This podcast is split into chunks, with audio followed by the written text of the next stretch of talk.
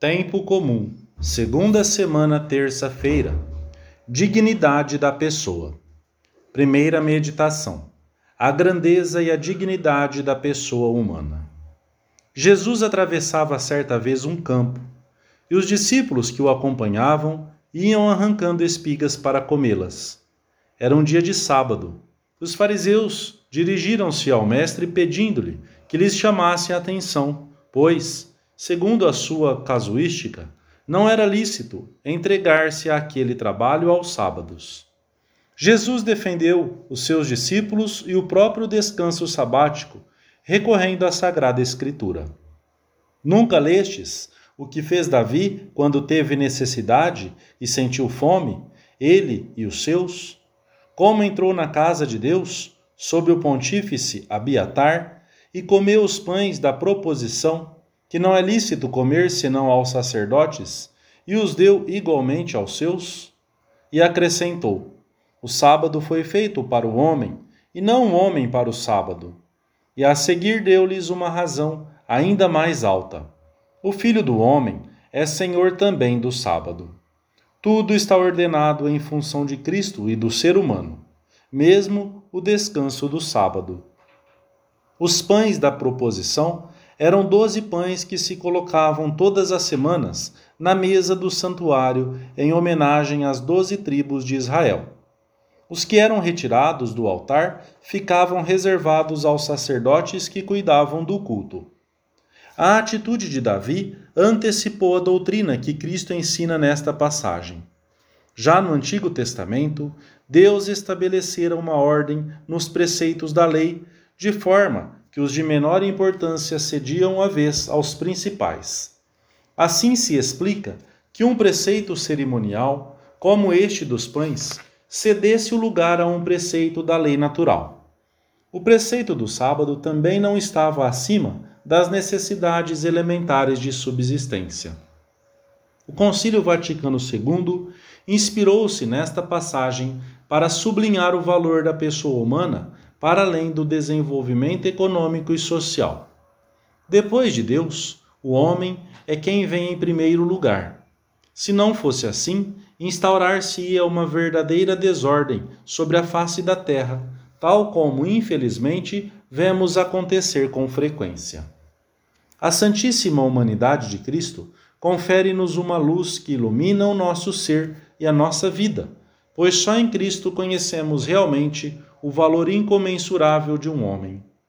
Quando vocês se perguntarem pelo mistério de si próprios, dizia São João Paulo II a uma multidão de jovens: olhem para Cristo, que é quem dá sentido à vida. Somente Ele, e nenhum outro, pode dar sentido à existência humana, e por isso não se pode definir o homem a partir das realidades da criação inferiores e menos ainda pela produção do seu trabalho, pelo resultado material do seu esforço. A grandeza do ser humano provém da realidade espiritual da alma, da filiação divina, do seu destino eterno recebido de Deus. E isto eleva-o acima de toda a natureza criada. O título, que em última análise fundamenta a dignidade humana, está em que é a única realidade da criação visível que Deus amou em si mesma, criando-a à sua imagem e semelhança e elevando-a à ordem da graça. Mas, além disso, o homem adquiriu um novo valor depois de o Filho de Deus ter assumido a nossa natureza através da encarnação e de ter dado a sua vida por todos os homens.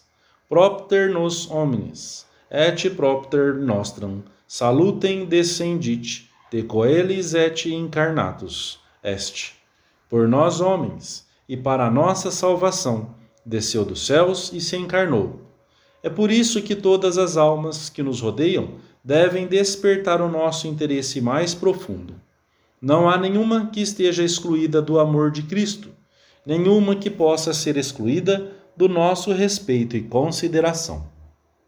Olhemos à nossa volta para as pessoas que vemos e cumprimentamos diariamente e examinemos-nos na presença de Deus se realmente lhes manifestamos esse apreço e essa veneração. Segunda meditação: dignidade da pessoa no trabalho, princípios de doutrina social da Igreja. A dignidade da criatura humana, imagem de Deus, é o critério adequado para apreciarmos os verdadeiros progressos da sociedade, do trabalho, da ciência, e não ao contrário. E a dignidade do homem manifesta-se em toda a sua atuação pessoal e social, particularmente no campo do trabalho, em que se realiza o preceito do seu Criador, que o tirou do nada e o pôs sem pecado numa terra uti operaretur, para que trabalhasse e assim desse glória a Deus.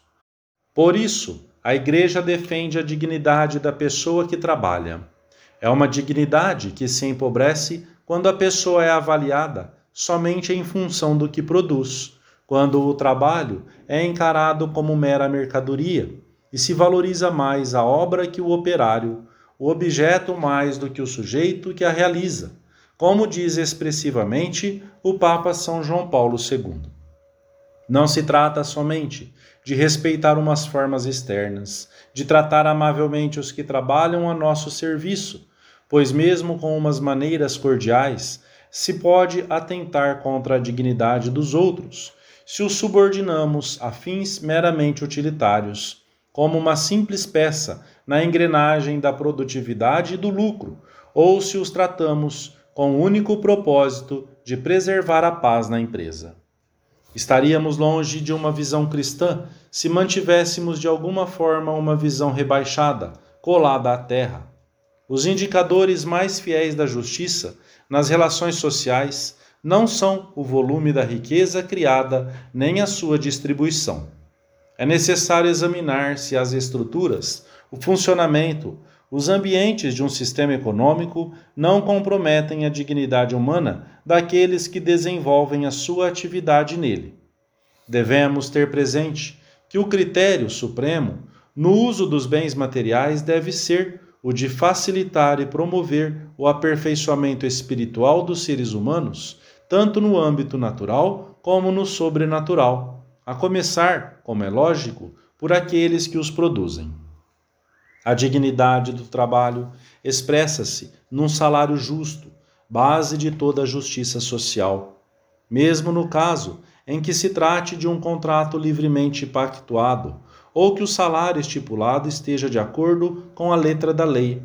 Isso não legitima qualquer retribuição que se combine. E se quem contrata, o diretor de uma escola, o construtor, o empresário, a dona de casa, quisesse aproveitar-se de uma situação em que há excesso de mão de obra, por exemplo, para pagar um salário contrário à dignidade das pessoas, ofenderia essas pessoas e o Criador, pois elas têm um direito natural e irrenunciável aos meios suficientes para o seu sustento e para o das suas famílias, que está por cima do direito à livre contratação. Terceira meditação: Uma sociedade justa. É preciso ter presente que a principal finalidade do desenvolvimento econômico não é o mero crescimento da produção, nem o lucro ou o poder, mas o serviço do homem integral, tendo em conta as suas necessidades de ordem material e as exigências da sua vida intelectual, moral, espiritual e religiosa. Isto não significa negar a legítima autonomia da ciência econômica, a autonomia própria da ordem temporal, que levará a estudar as causas dos problemas econômicos, sugerir soluções técnicas e políticas, etc. Mas essas soluções devem submeter-se sempre a um critério superior de ordem moral, pois não são absolutamente independentes e autônomas. Além disso, não se deve confiar em medidas puramente técnicas quando nos encontramos diante de problemas que têm claramente a sua origem numa desordem moral. É longo o caminho a percorrer até se chegar a uma sociedade justa em que a dignidade da pessoa, filha de Deus, seja plenamente reconhecida e respeitada. Porém, essa tarefa não é responsabilidade apenas de alguns, mas de todos os homens de boa vontade. Porque não se ama a justiça se não se deseja vê-la estendida aos outros. Como também não é lícito encerrar-se numa religiosidade cômoda, esquecendo as necessidades alheias. Quem deseja ser justo aos olhos de Deus, esforça-se também por fazer com que se pratique de fato a justiça entre os homens. Devemos viver o respeito pela pessoa com todas as suas consequências e nos campos mais variados, defendendo a vida já concebida, uma vez que se trata de um filho de Deus com um direito à vida que lhe foi dado pelo Senhor e que ninguém lhe pode tirar, amparando os anciãos e os mais fracos, que devemos tratar com essa misericórdia que o mundo parece estar perdendo. Se formos empregados ou operários, sendo bons trabalhadores e profissionais capacitados, ou, no caso de sermos empresários, conhecendo muito bem a doutrina social da Igreja para levá-la à prática. Também devemos reconhecer a dignidade da pessoa humana no relacionamento normal da vida, considerando os que estão à nossa volta, independentemente dos seus possíveis defeitos, como filhos de Deus, evitando até a menor murmuração e tudo aquilo que possa fazer-lhes mal. Acostuma-te a recomendar cada uma das pessoas das tuas relações ao seu anjo da guarda, para que a ajude a ser boa e fiel e alegre. Então, o relacionamento será mais fácil e aumentarão a cordialidade, a paz e o respeito mútuo. O Filho do Homem é Senhor também do sábado. Devemos orientar tudo para Cristo, sumo bem, e para a pessoa humana, por quem se imolou no Calvário, a fim de salvá-la. Nenhum bem terreno é superior ao homem. Amém.